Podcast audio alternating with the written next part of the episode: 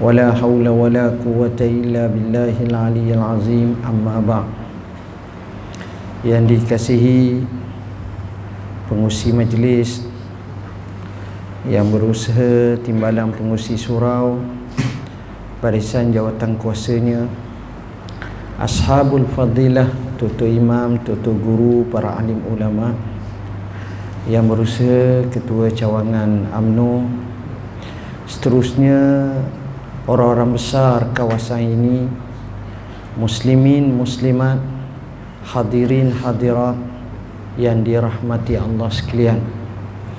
Pertamanya marilah sama-sama kita rafakkan setinggi kesyukuran kepada Allah. Kerana dengan izinnya kita dapat berhimpun pada malam yang mulia ini. Dan Alhamdulillah Saya sendiri tak sangka Yang saya pernah datang ke ke surau ini Dalam satu tempoh yang cukup lama. Artinya kalau nak 10 ataupun 15 tahun lagi Maknanya Hak tua ramah dah tak ada Hak muda ramah dah jadi tua Dan kanak-kanak jadi muda Jadi remaja kembali. Itulah masa Jadi hijrah hari ini Saya nak fokus bagaimana menguruskan masa.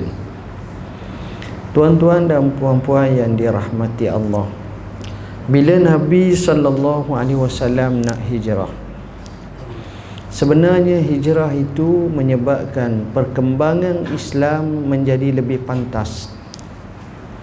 Selepas tergendala dan digendalakan oleh orang-orang Quraisy Mekah maka hijrah menyebabkan Islam dapat bertapak dizahirkan di kota suci Madinatul Munawwarah Tuan-tuan bayangkan orang seperti Rasulullah sallallahu alaihi wasallam ini telah merangka satu kerangka dalam bentuk grand design yang cukup besar. World view yang cukup luas. Pandangan dan ufuk mindanya yang cukup hebat. Dia boleh menegarakan satu negara. Dia boleh meletakkan asas-asas kenegaraan. Dia boleh membentuk perlembagaan atau piagam Madinah atau dikenali sebagai Misak Madinah. Maka di situ dia telah membina satu kanun kanunul hayah atau undang-undang kehidupan dalam melayakkan untuk memartabatkan sebagai khalifah Allah di muka bumi. Makanya Rasulullah sallallahu alaihi wasallam melakukan satu misi hijrah. Artinya hijrah Nabi berbeza dengan yang lain. Kerana setengah orang menganggap bahawa hijrah ni sekadar nak lari daripada musuh hijrah ni kerana tekanan kuat yang berlaku di satu-satu tempat maka mereka berhijrah.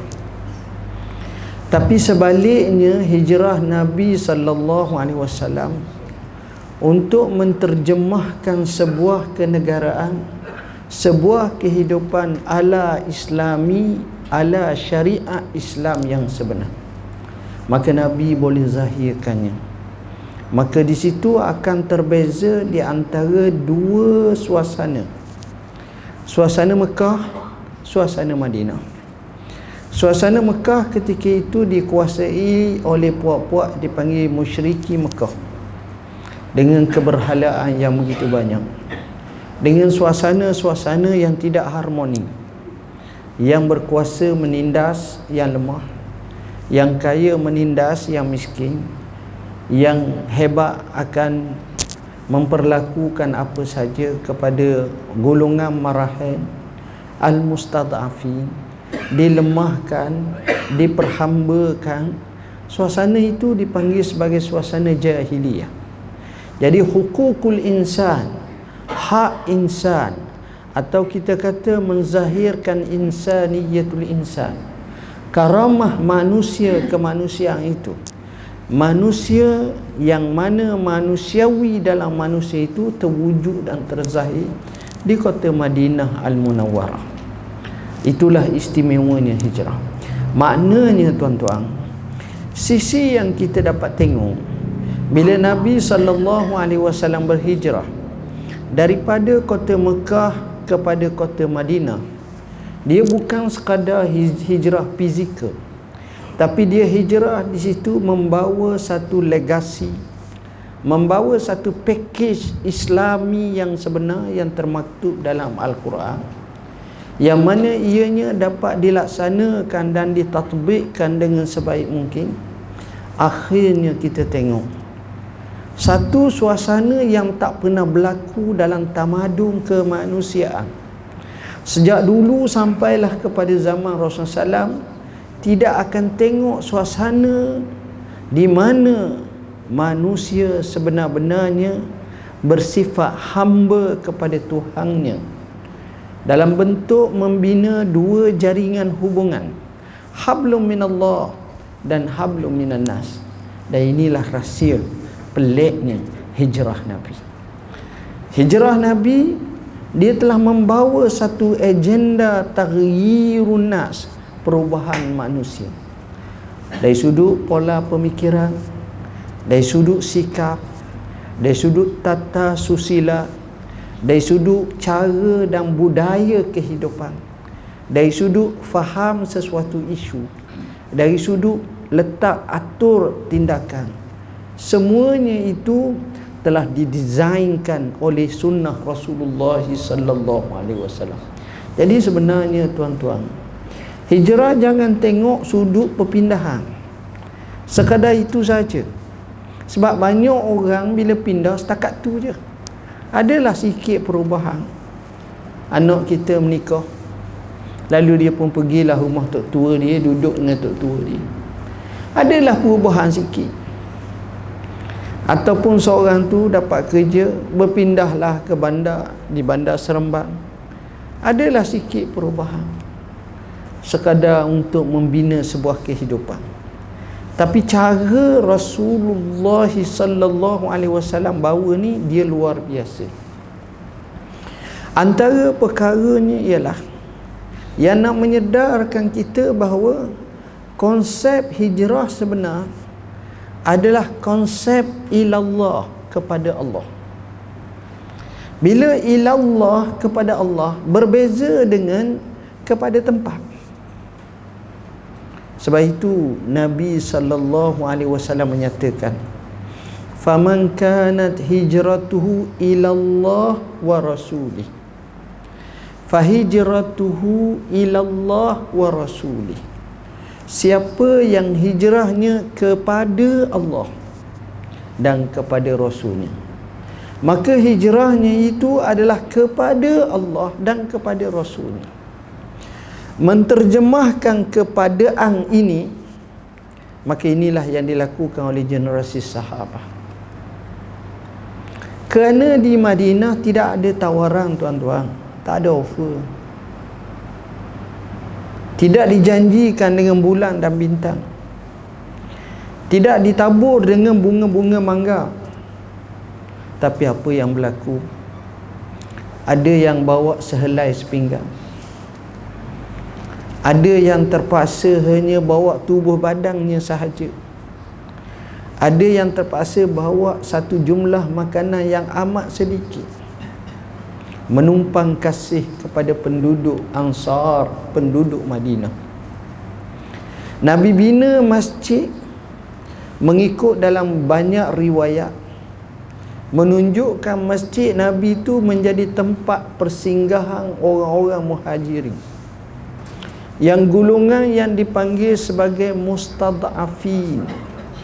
Mereka datang.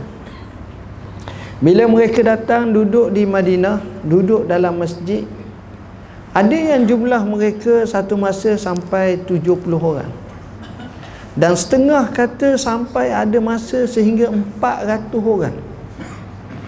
Seolah-olah macam mana mereka nak survival hidup mereka macam mana nak survive hidup mereka? Tapi itulah yang berlaku. Artinya Kerana mereka nampak Hijrah kepada Allah dan kepada Rasul. Bila hijrah kepada Allah dan Rasul Maknanya mereka mencari mardatillah. Bila mereka mencari mardatillah maka Allah akan menyelesaikan urusan mereka dan menakjubkan. Perbuatan hijrah yang mereka lakukan itu hanya ditempuhkan dalam tempoh kurang 10 tahun. Kurang 10 tahun. Sekadar antara 8 tahun sahaja selepas itu kita nampak satu perubahan yang mendadak umat Islam yang asalnya mereka golongan yang dipanggil mustadafin. Golongan yang tertindas golongan yang lemah. Golongan sebahagiannya fakir miskin. Golongan yang tidak mempunyai kekuasaan. Kekayaan yang banyak hanya jumlah yang sedikit di kalangan sahabat Nabi. Tapi tuan-tuan 8 tahun saja selepas mereka hijrah bermulanya pembukaan kota Mekah. Ketika itulah para sahabat mula menapak membina kekuatan-kekuatan. Kekuatan yang pelbagai. Kekayaannya kehebatannya penguasaannya sehingga mereka menguasai sepertiga dunia. Mereka pergi sampai nun jauh sampai ke Azerbaijan sampai ke Armenia.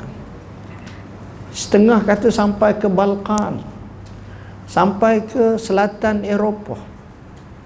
Dan dikatakan sampai kepada Paris hanya tinggal dalam beberapa kilometer sahaja. Islam sudah sampai. Sampai kepada Spanyol kita baca sejarah tarikh bin Ziyad Islam sampai kepada benua Afrika. Uqbah kita dengar kisah. Sampailah kepada negara Maghribi Morocco nung jauh. Di Ethiopia di Habasyah ada umat Islam ada orang Islam. Itulah mereka ini bergerak dengan begitu pantas. Mulanya hijrah sebab itu kita jangan tengok hijrah dalam satu skala yang kecil. Antara kelemahan dan kesilapan kita ialah kita hanya membaca hijrah Rasulullah SAW dalam bentuk kita menjadi pemerhati, pembaca, penonton, pelihat semata-mata. Tetapi kita tidak pernah mengambil ibrah dan iktibar hijrah Rasulullah SAW itu kita pasakkan dalam jiwa kita dan kita masukkan dalam jiwa kita. Artinya kita nak hijrah sama. Sebab itu bahasa yang dibahasakan oleh Nabi faman kanat hijratuhu ilallahi wa rasulih. Maka siapa yang hijrah kepada Allah dan Rasul. Artinya ia terbuka. Offer ini bukan kepada sahabat radhiyallahu anhum saja tapi juga kepada kita juga kepada ummah juga kepada manusia yang lain kepada orang Islam. Baik. Hijrah kepada Allah dan kepada Rasul ini. Kita cuba tengok. Bila Nabi sebut tentang hijrah kepada Allah dan kepada Rasulnya maknanya nawaitu hijrah itu perlu kepada pembetulan. Maknanya melihat kepada laba sahaja dia tidak akan keselesaian. Tak ada selesai. Syekh entah pergilah ke sana kerana ke sana dia sudah pasti membina sebuah kehidupan yang baik. Kerana benda di sana kerana dia tak akan. Boleh jadi Allah bagi kepada kita satu benda tapi Allah tarik banyak benda. Saya teringat satu makalah saya baca. Ada orang Pakistan miskin. Miskin yang amat sangat. Ialah orang Pakistan. Semalam saya tengok ataupun dua hari lepas saya tengok dalam TV dalam CI undercover berkenaan dengan perhambaan di Pakistan. Kesian tuan-tuan. Rupa-rupa chatty sana lebih dahsyat bila berhutang sepanjang hayat hutang 200 dolar boleh jadi 20 ribu dolar. Dia punya bunga tu dan siapa sepanjang hayat. Dirantai kaki tangan. Ada yang sampai dibunuh kerana belenggu. Jadi kisah ada seorang satu keluarga. Dia fikir ni mungkin tahun 80-an ataupun 70-an dia fikir hidup dia ni dalam keadaan melarat ni tak selesai. Jadi dia kena cari satu perubahan. Akhirnya dia berhijrah ke kota England. Dia pergi ke England. Dia kerja. Lagi dia dapat kerja banyak, dia kerja banyak kerja siang hari, kerja malam hari, kerja apa kerana dia nak kumpul sebanyak mungkin harta. Kesungguhan dia kerja, kerja, kerja dia dapat kumpul. Tukar pula dengan rupi Pakistan, tuan-tuan fahamlah berapa banyak dapat. Maka keluarga dia di sana pun mula naik. Mula naik, mula senang. Jadi dia merasa tak seronok kalau dia semata-mata duduk sini. Dia kerja lagi bersungguh. Akhirnya dia memungkinkan untuk dia bawa keluarga dia ke tempat dia kerja. Maka hiduplah dia bahagia. Tapi balasannya tuan-tuan. Bila hidup mewah, anak-anak yang dipanggil sebagai shock culture kejutan budaya. Orang tak aja kaya tiba-tiba kaya beza dengan orang yang selalu makan roti kaya. Lain lain tuan-tuan. Tuan-tuan rajin kawan tak dengan orang kaya? Lain tuan-tuan. Kalau kita kawan dengan orang kaya lain. Orang tak berapa kaya lain. Orang yang buat kaya-kaya ni lain. Tapi hak kaya sungguh dia lain. Tuan-tuan jadi dia terkejut anak-anak ni akhirnya anak-anaknya buang dia tak dengar kata mewah hebat. Dia menangis. Dia kata aku dapat emas yang banyak tapi aku tak dapat Tuhan. Tak dapat. Tengok. Untung tapi rugi kan main banyak pada Ramadan baru-baru ni saya dijemput pergi ke Dubai dan Abu Dhabi. Saya pergi kerana jemput sangat. Bila pergi kita pergi ke duta, kita pergi ceramah macam-macam. Antara tempat yang kita pergi tu adalah sahabat-sahabat orang-orang Malaysia ni ramai. Buat perhimpunan di Dubai, buat perhimpunan di Abu Dhabi. Dan orang-orang Melayu kita, orang Islam kita ni yang duduk sana biasanya kata orang kalau sepak tak rebah lah. Dia punya kerja tu ada yang pilot ada yang kerja bank banker ada yang kerja pensyarah. Ada beberapa kerja yang kata orang bukan kerja biasa kerja yang sedap-sedap. Gaya pun kita tahu. Masa dia hantar saya ke airport saya pun duduk sama. Saya kata saudara Ji entum ni awak ni 3 4 orang 5 orang ni saya nak tanya satu soalan ni. Tolong royak tolong bagi tahu kat saya. Apa masalah yang awak paling bimbang mereka kata bak gaji Alhamdulillah. Bak kehidupan Alhamdulillah. Macam-macam bak macam ni kami puas hati semua. Tapi yang paling kami bimbang Ialah gaya hidup anak-anak kami. Kerana dimewahkan. Bila balik cuti Kena atuk dia duduk di tamping tak boleh hidup. Dia nak balik ke Dubai balik. Dia balik dia tanya rumah atuk dia ada wifi tak? Atuk dia kata tak ada lagi. Allah susah kata dia. Buntu. Dia gadget.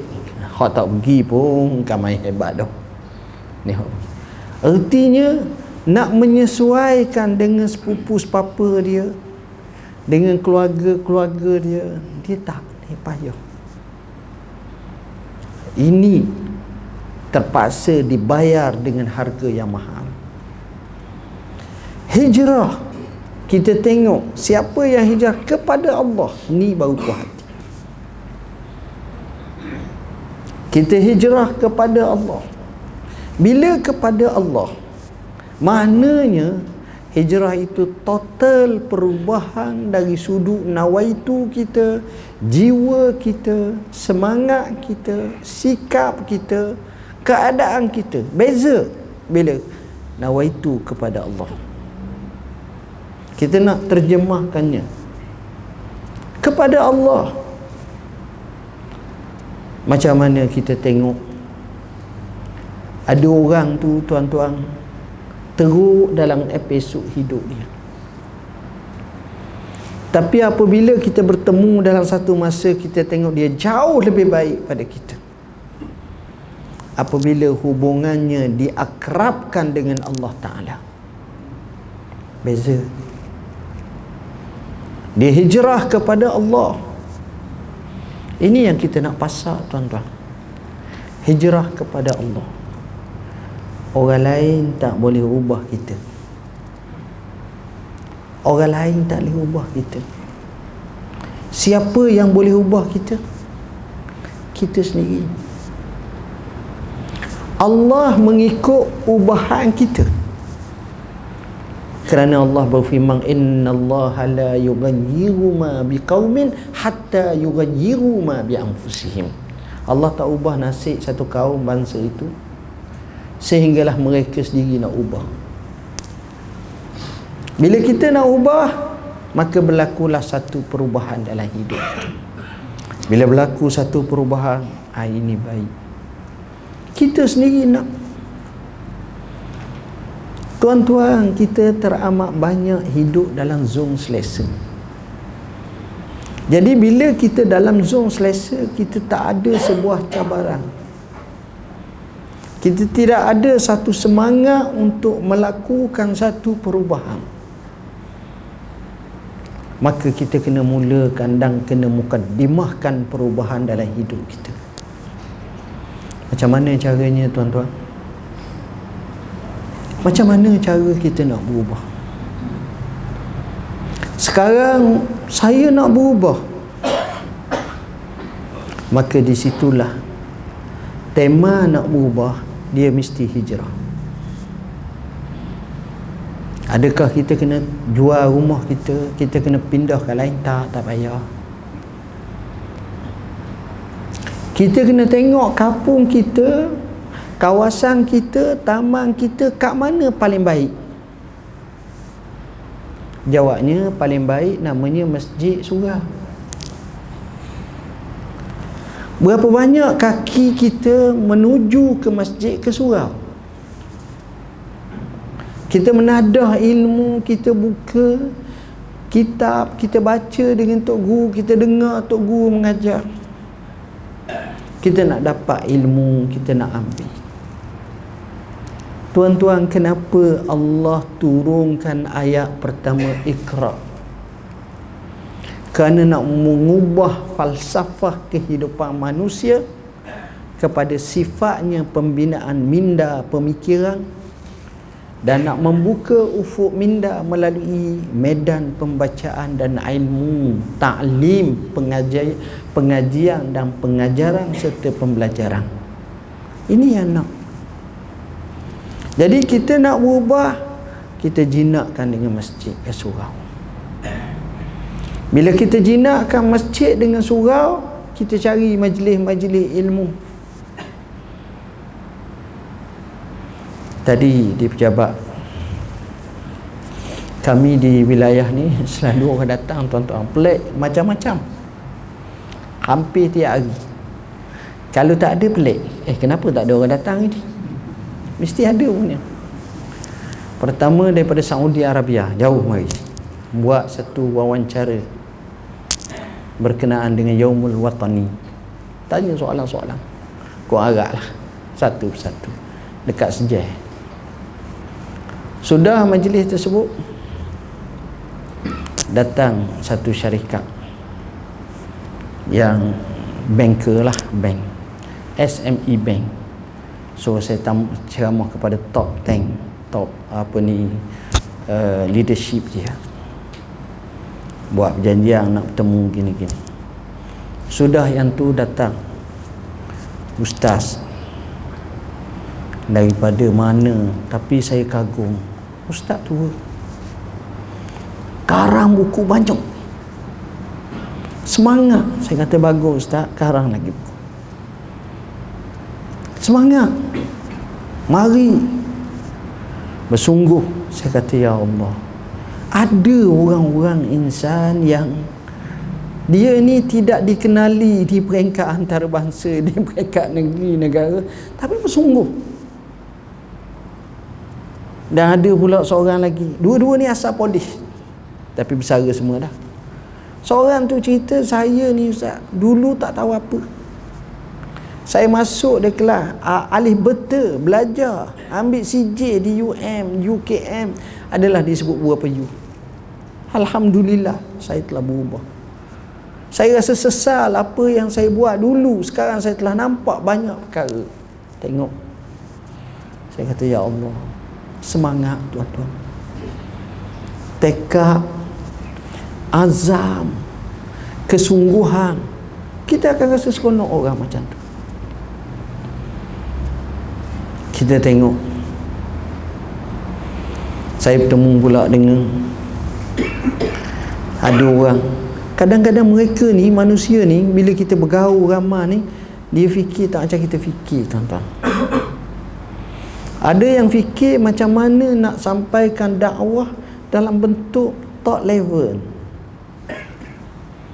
Orang-orang yang dia boleh dekati orang-orang milioner dan bilioner ada saya tengok saya kata Allah kata. Kadang-kadang kita tak sangka. Seorang perempuan biasa tapi semangatnya kental.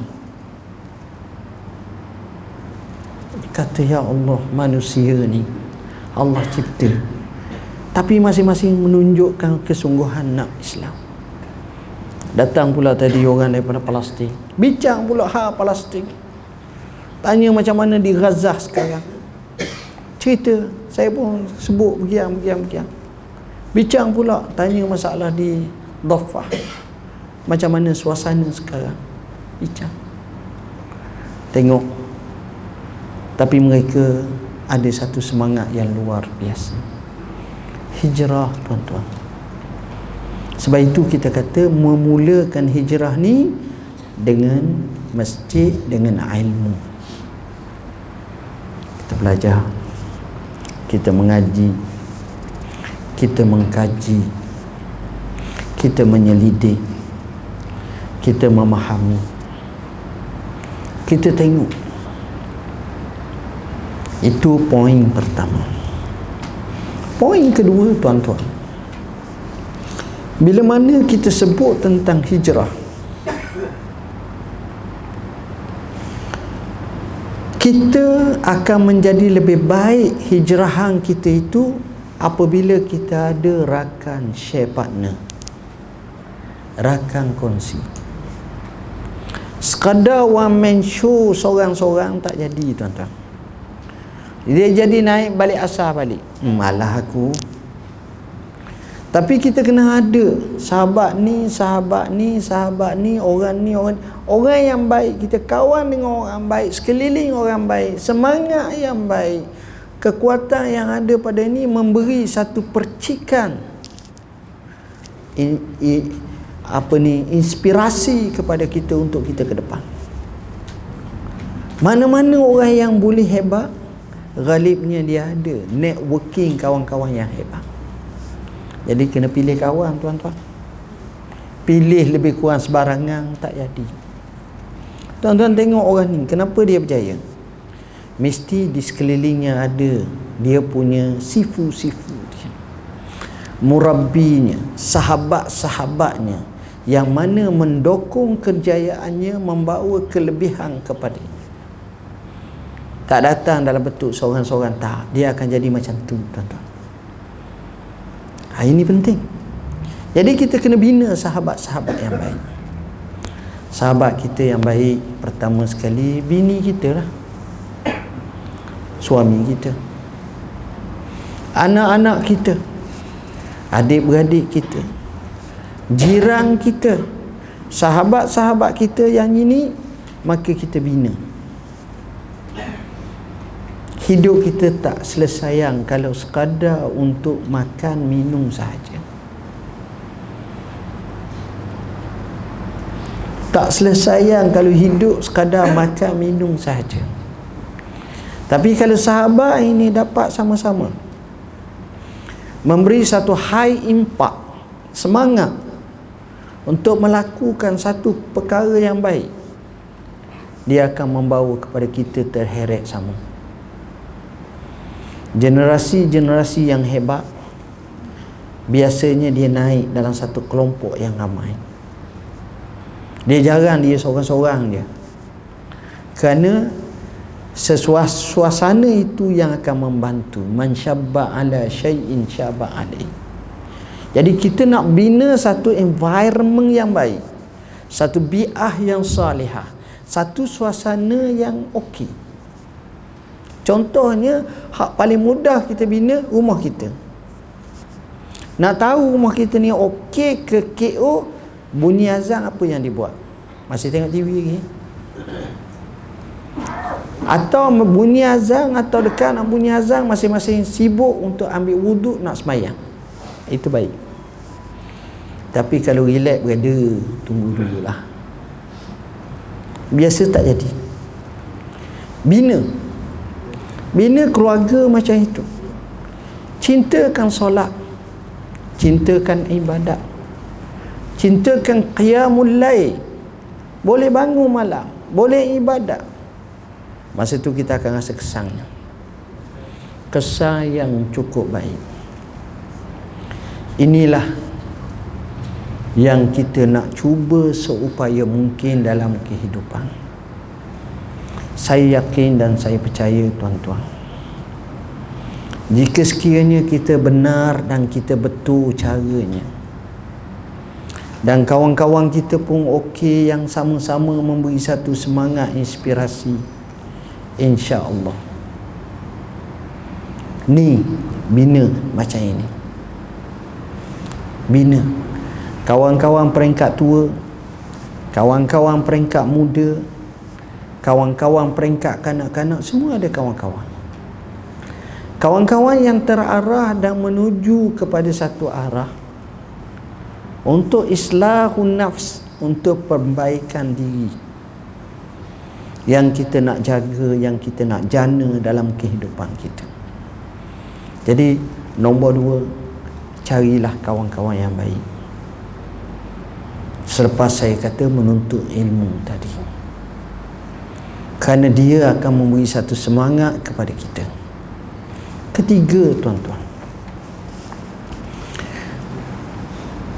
Perkara yang penting adalah sikap.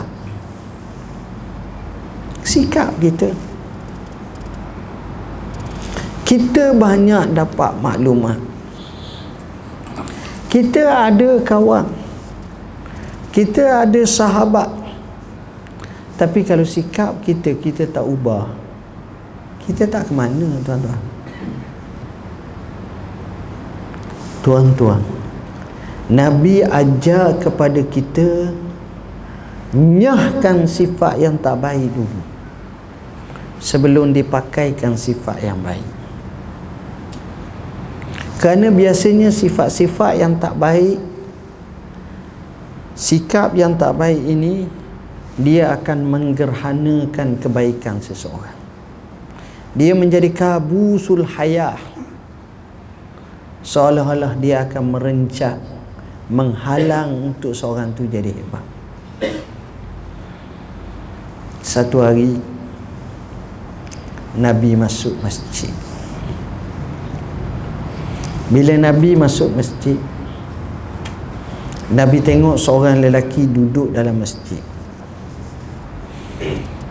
Nabi tanya apa pasal? Ini bukan waktu solat. Lelaki ini mengadu kepada Rasulullah sallallahu alaihi wasallam ya Rasulullah irtakabatni duyun. Ya Rasulullah saya ditanggung di, dikalahkan oleh hutang. Berat. Nabi kata kamu nak tak aku ajar kepada kamu satu doa dalam hadis yang sahih Nabi sebut doa itu untuk berlindung lapan perkara. Allahumma inni a'udzubika minal hammi wal hazan wa a'udzubika minal ajzi wal kasal wa a'udzubika minal jubni wal bukh wa a'udzubika min ghalabati daini wa kahri rijal. Lapan perkara. Ya Allah aku minta berlindung dengan engkau daripada sifat ham keluh kesah dan hazan duka cita Aku minta berlindung denganmu daripada sifat lemah dan sifat malas. Aku minta berlindung dengan engkau daripada sifat penakut dan bakhil. Aku minta berlindung denganmu daripada sifat dikalahkan oleh hutang dan dikalahkan oleh lelaki-lelaki yang menguasai. Lapan perkara. Bila kaji satu persatu, dengan keluh kesah dengan duka cita dia akan menyebabkan kita terencak dan terbantu. Orang Arab kata lepas yang lepas-lepas look forward. Allazi rah-rah selesai. Sekarang kita tengok ke depan kita tengok kita yang akan menghadapi cabarannya. Satu. Duka cita begitu juga. Selalu kita sedih. Sedih yang tak ada kena mengena dengan urusan akhirat kita.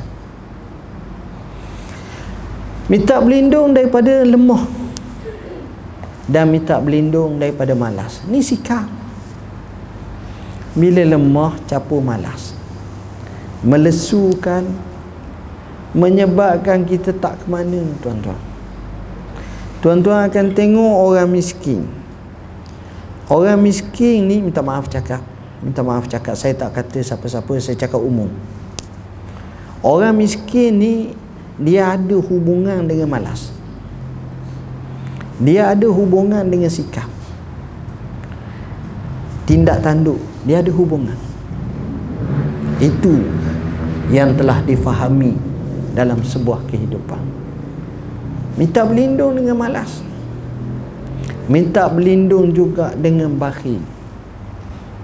Sepatutnya dah kita tak ada duit kita berhutang banyak kita kena bakhil lah. Tapi tak. Dalam Islam disuruh jadi pemurah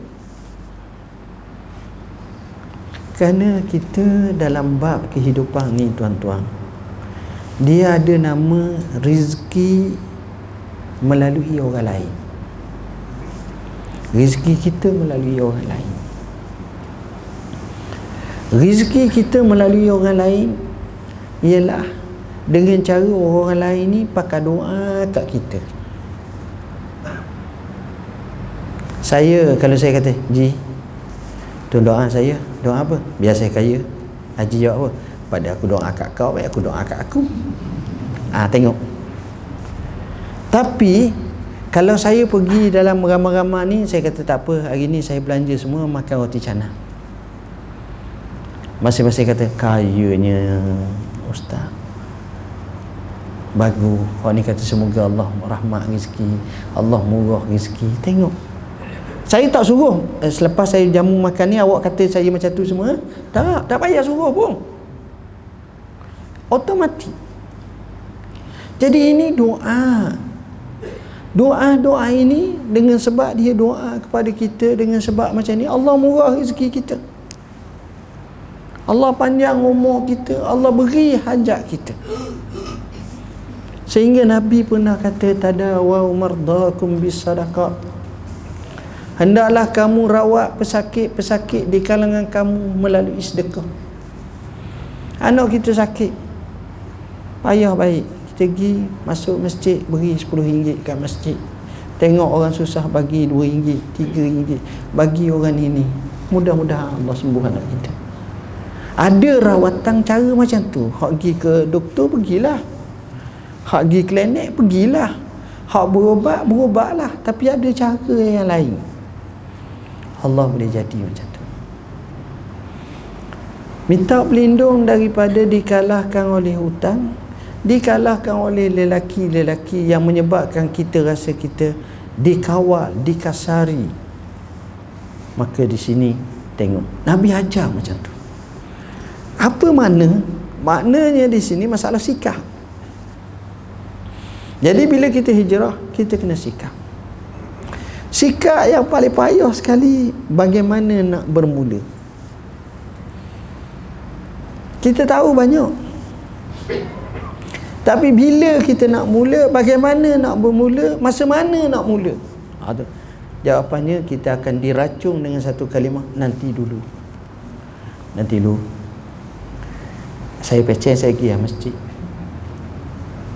Saya ingat kalau saya pecah nanti saya nak selalu datang ke surau. Umur dia berapa? 40. Dia nak pecah umur 60. Umur 55 mati habis umur 60 bila peceng dapat sikit duit sok-su KWSP nega burger pula sibuk lagi. Kadang-kadang sampai umur 60 masa tu kita dibelenggu dengan penyakit yang banyak. Akhirnya tak pergi masjid pasu dah tak pergi. Rugi tak orang macam ni? Rugi.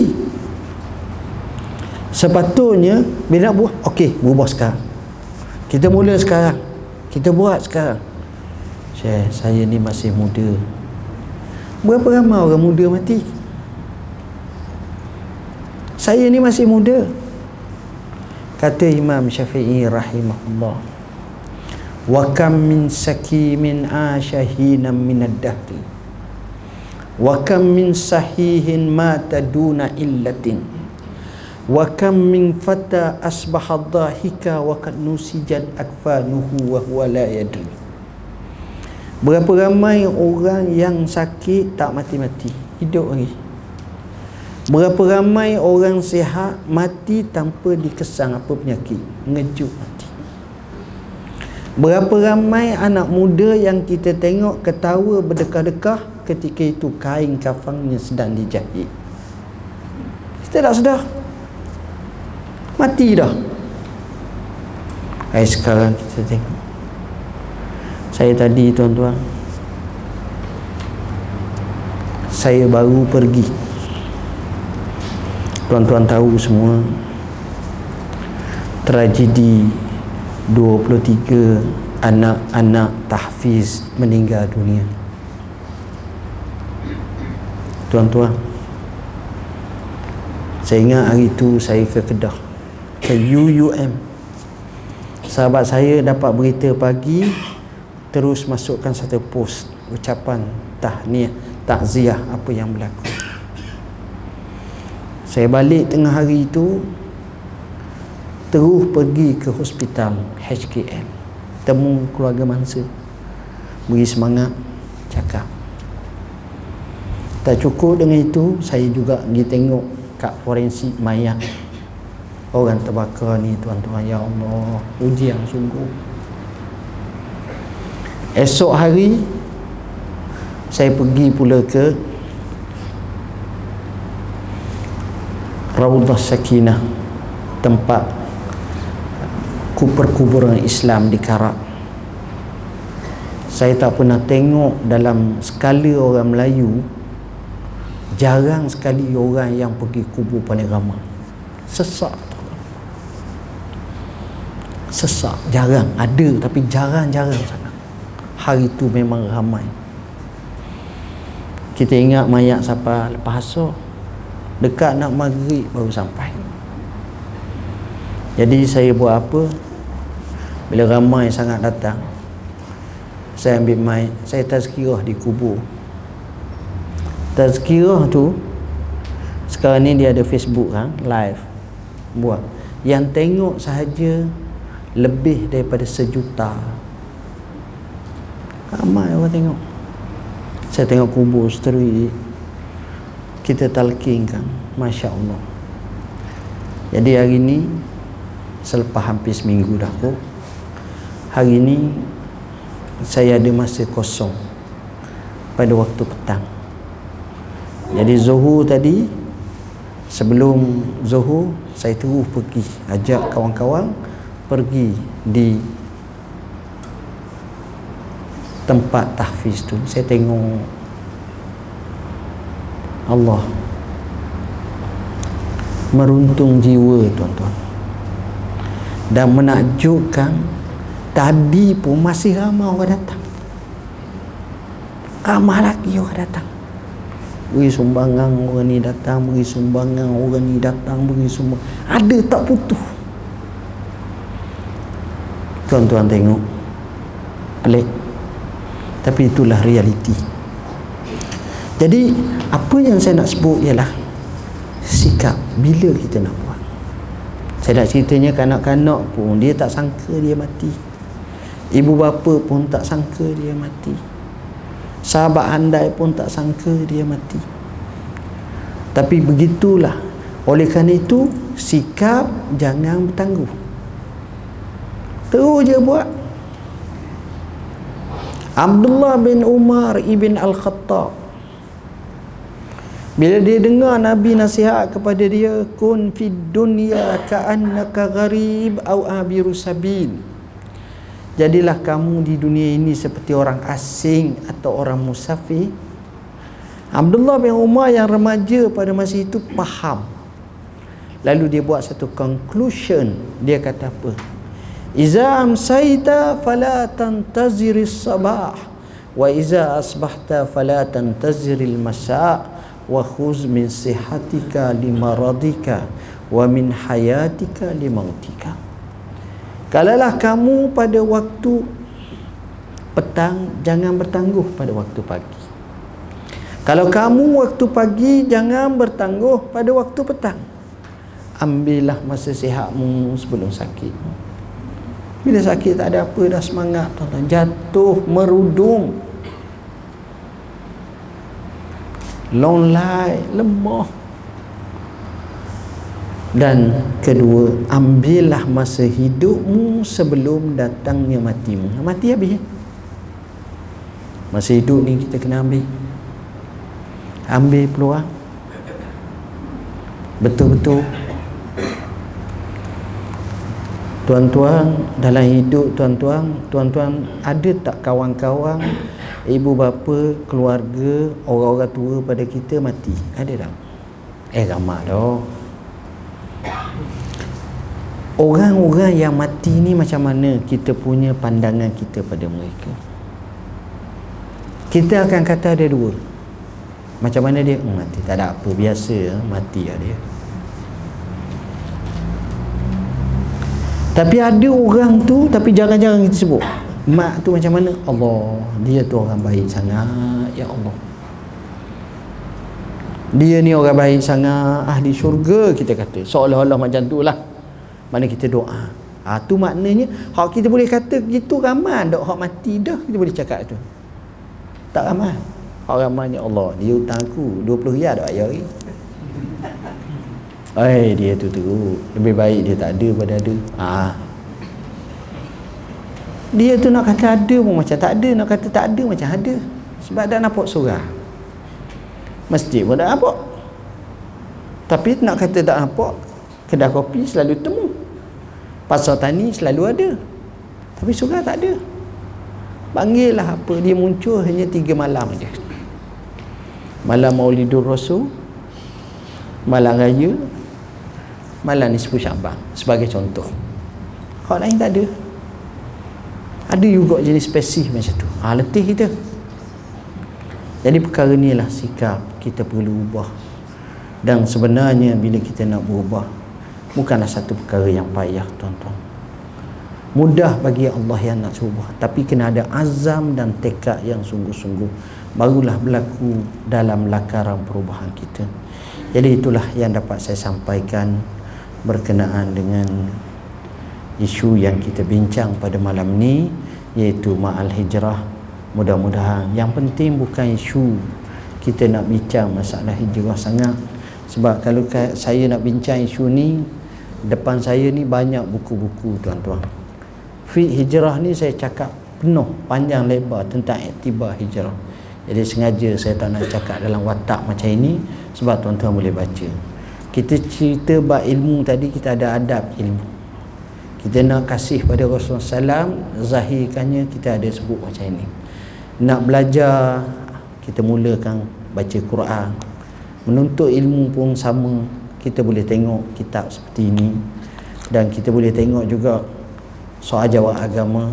Dan hadis yang saya sebut tadi ada dalam kitab ni yang amat sesuai dan pembersihan jiwa yang saya sebut dalam buku ni hikam dan banyak lagi. Yang paling penting budayakan budaya ilmu. Budayakan budaya belajar. Budayakan budaya mengaji dalam hidup kita insyaAllah. Jadi sekadar itulah yang dapat saya sampaikan. Mohon maaf bahasa yang saya guna mungkin kasar tak sesuai dengan khalayak sini. Tapi saya yakin dan saya percaya tuan-tuan insyaAllah akan berkejayaan dalam kehidupan. Dan itulah yang kita doa untuk anak keluarga kita semua. Bismillahirrahmanirrahim. Allahumma fakihna fi din alimna ta'wil Allahumma ja'alna allazina istami'una al-qawla fayattabi'una asana wa sallallahu ala sayyidina Muhammad wa ala alihi wa sahbihi wasallam walhamdulillahi rabbil alamin. Wassalamu alaikum warahmatullahi wabarakatuh